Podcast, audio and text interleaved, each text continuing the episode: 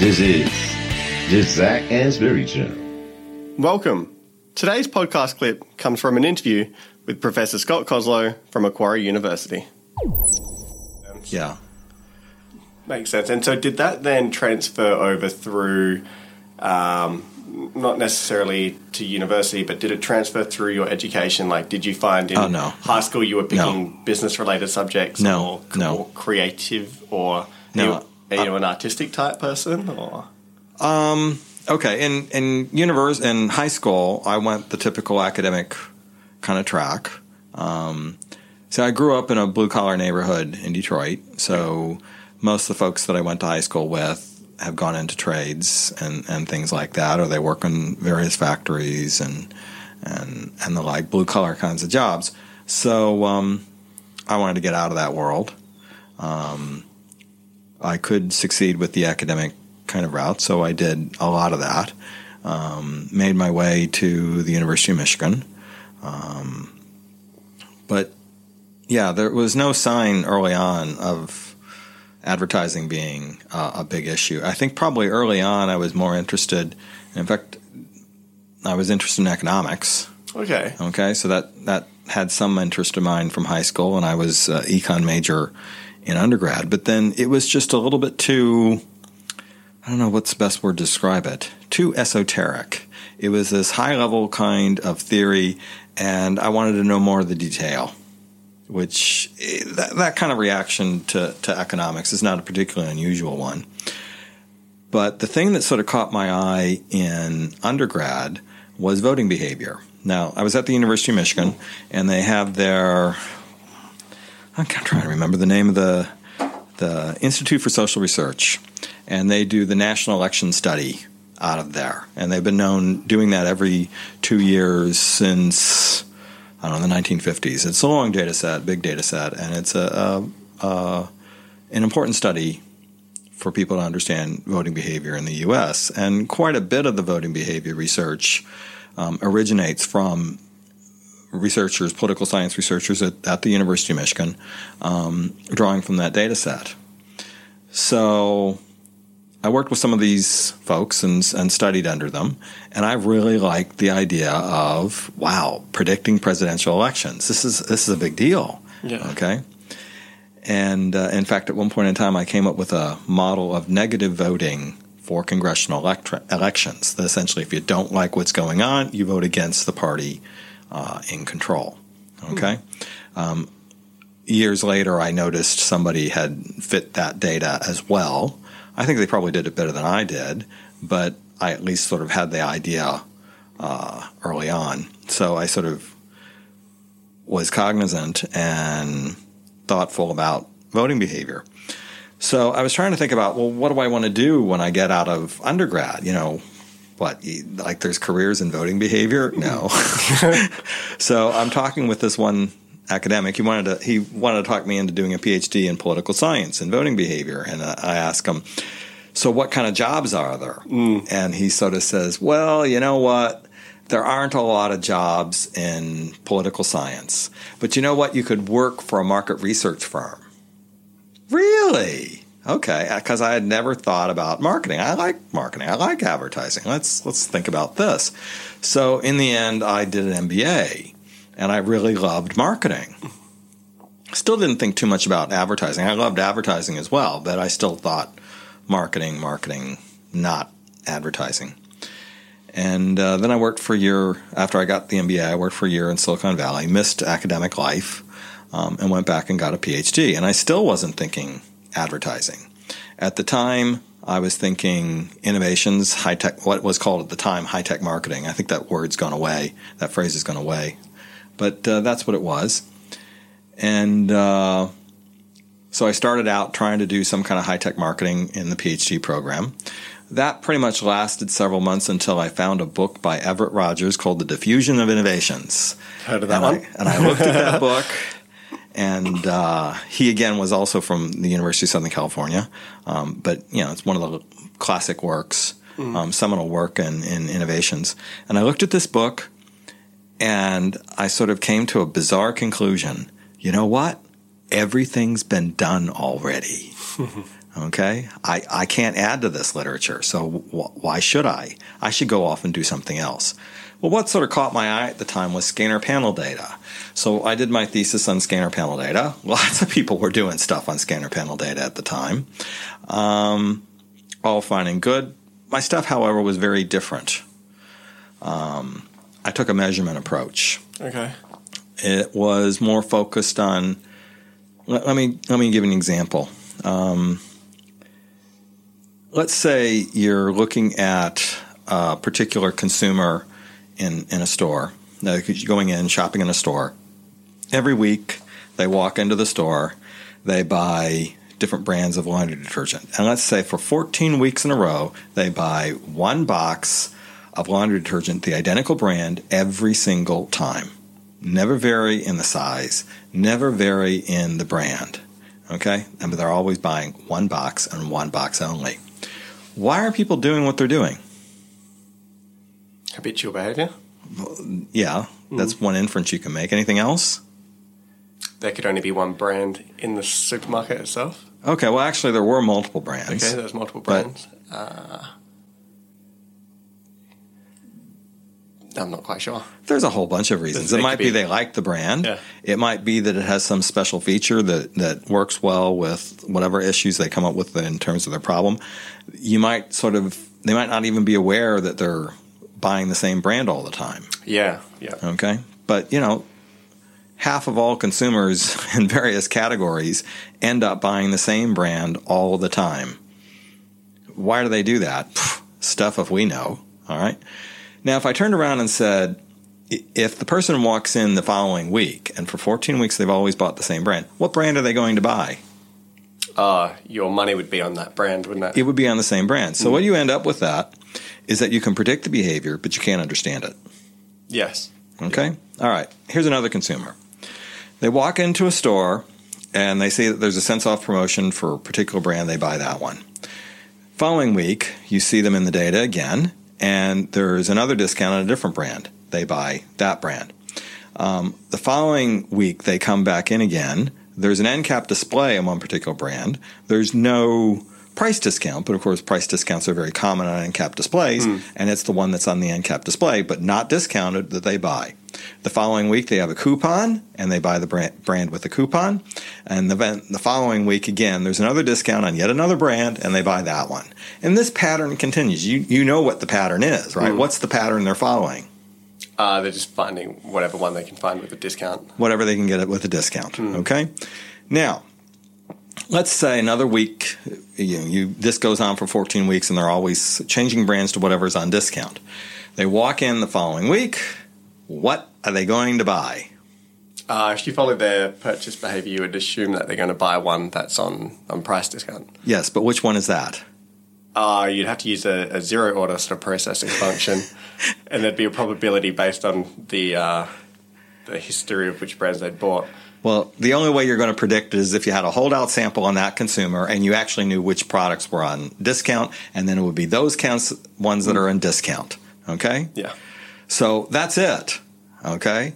So we know the mechanism for why they're buying, mm-hmm. but can we really predict it in the future in which we have absolutely nothing other than than than the, the modeling prediction that you're coming up with, hmm. which will probably favor the brand that is the most promoted, okay, or the most likely to be promoted at that time.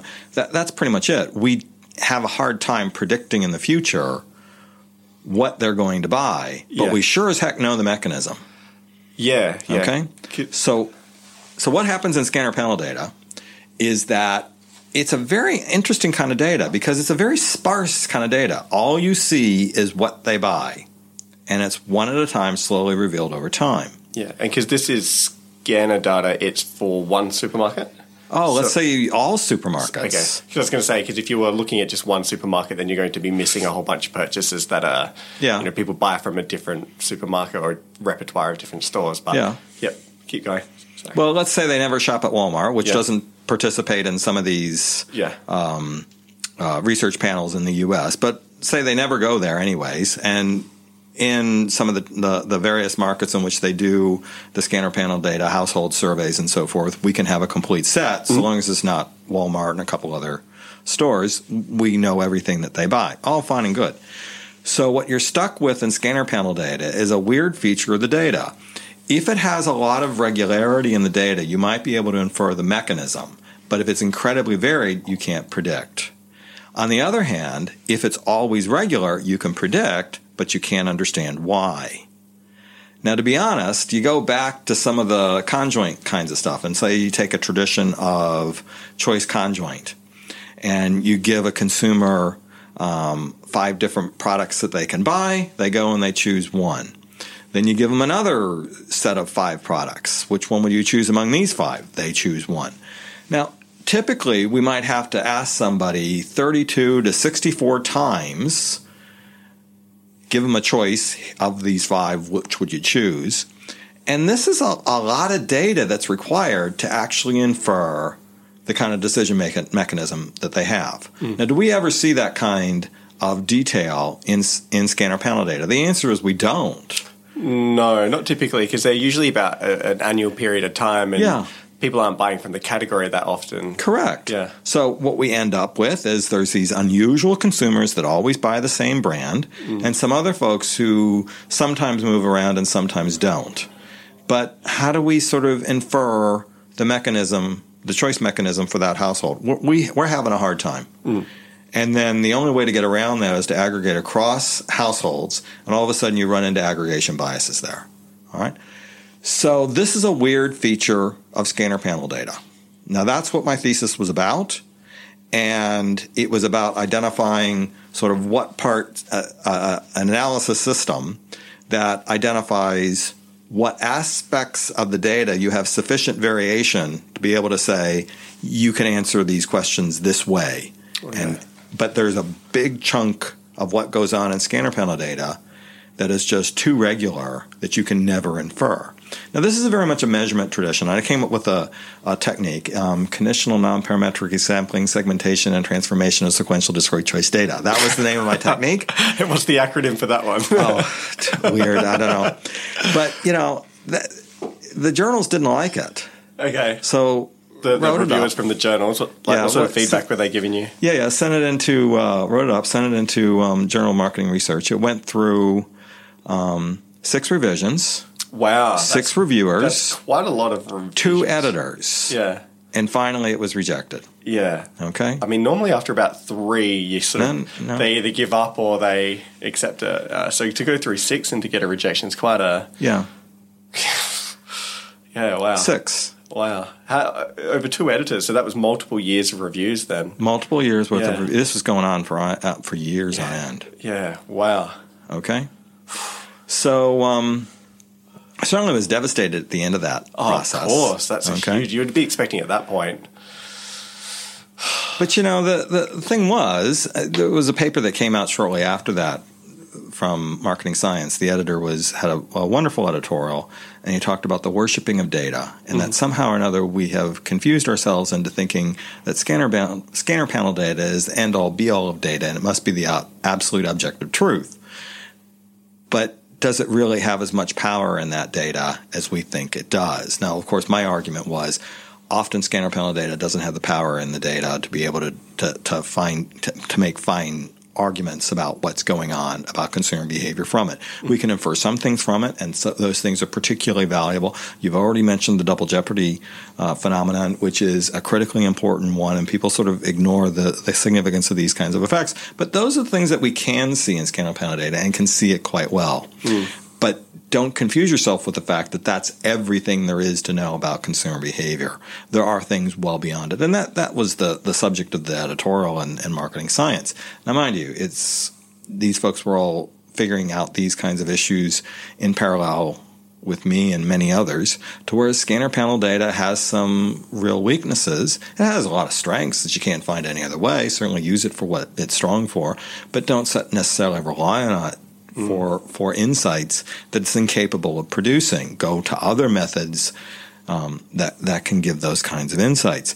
Now, of course, I think we went through sort of a decade or two of those kind of thinking. And by the end of, say, around 2000, we did come to this conclusion that the issues that I was raising really were important issues, but, you know, my research had moved on by then. The field had moved forward, and then of course we discovered clickstream data, which again presents the exact same kinds of problems as scanner panel data, which is how informative is this data?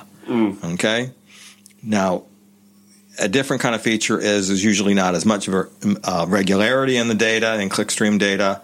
It it you know you don't see 27 purchases identical uh, in clickstream data, but you also don't see the non clickstream purchases that are out there, which are frequently the majority of purchases that folks have. So where does it fit in? How does it work?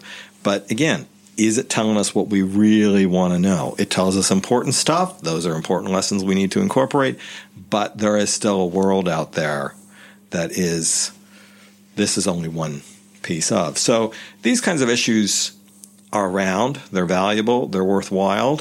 Um, I was sort of had the wrong theory at the wrong time, and it didn't go anywhere. So it never saw the light of day.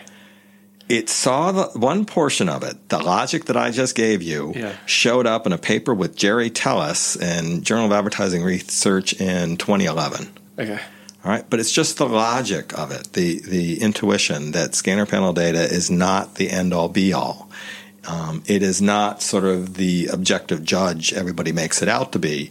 Um, in fact, that paper it was very interesting. We started off at the beginning that if uh, you were to characterize um, advertising and scanner panel data as characters from a film noir movie, advertising would be the beautiful femme fatale, okay, who's loyal to no one, and advertising is seen as the hard boiled detective, okay, which of course the hard boiled detective has biases, and those biases need to be understood and worked within.